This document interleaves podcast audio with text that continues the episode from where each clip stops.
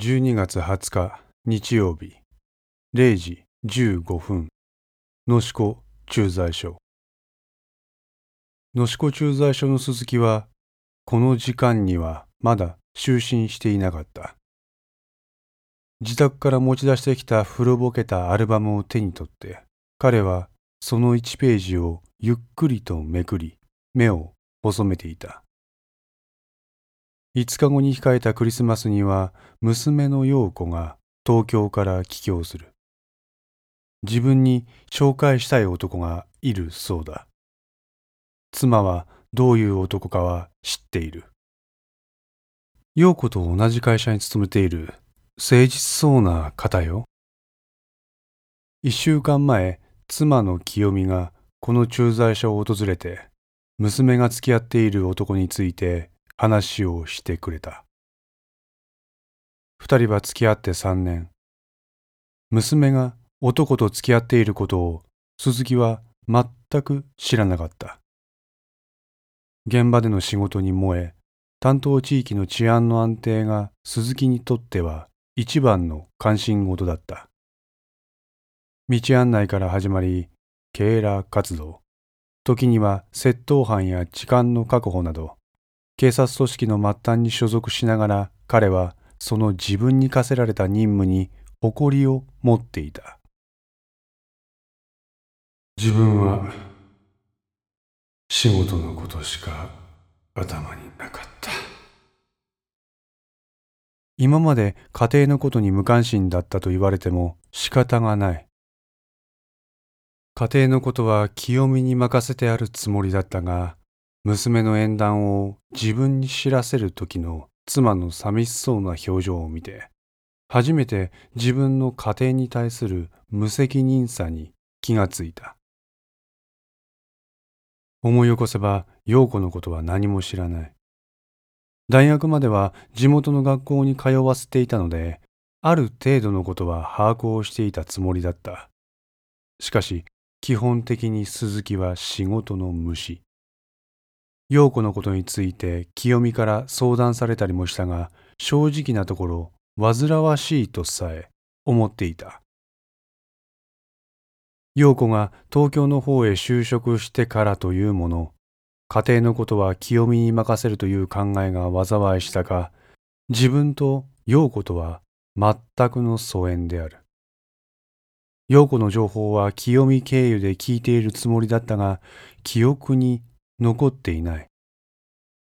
彼女が銀行に勤めているとは聞いていたが、その銀行名も、現在陽子が26歳であることも、正直忘れていた。すまなかった。気がつけば、鈴木自身は一年後には定年に達する。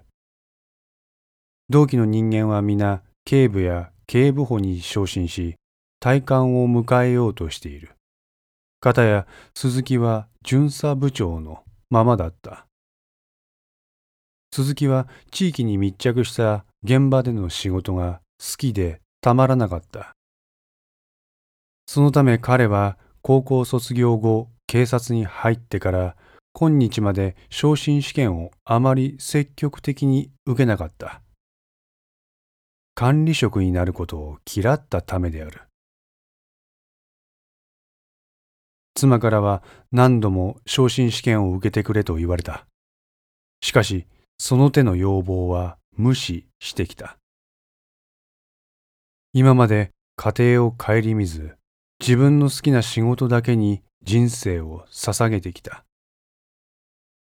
清美の寂しそうな表情を見たとき、自分の自己中心的な人生がリセットされた感覚を覚えた。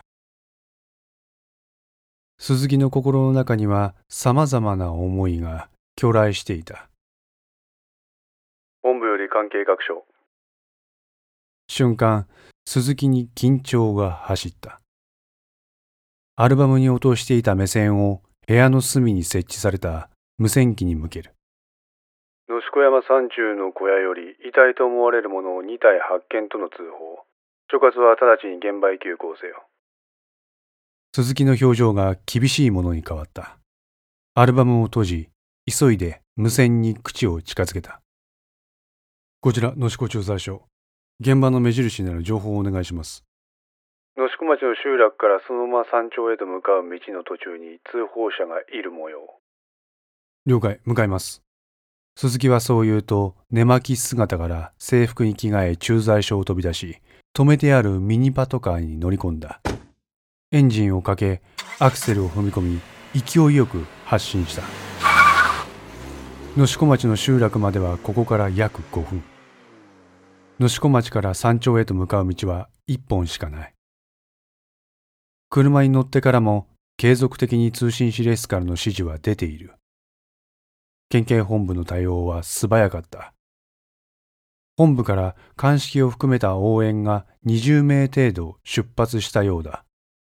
加えて金沢北署の捜査員も投入されて、捜査の体制を整えつつあるのが無線を通じて伝わってきていた。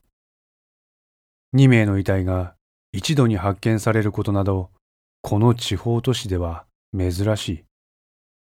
普段聞き慣れない言葉が飛び交う無線のやりとりが、そのことの重大さを物語っていた。事件か。心中か。彼は誰に言うわけでもなくつぶやいた。鈴木はパトカーを手足のように操り、注意深く、そして俊敏に剣道を駆け抜ける。何か妙な胸騒ぎがする。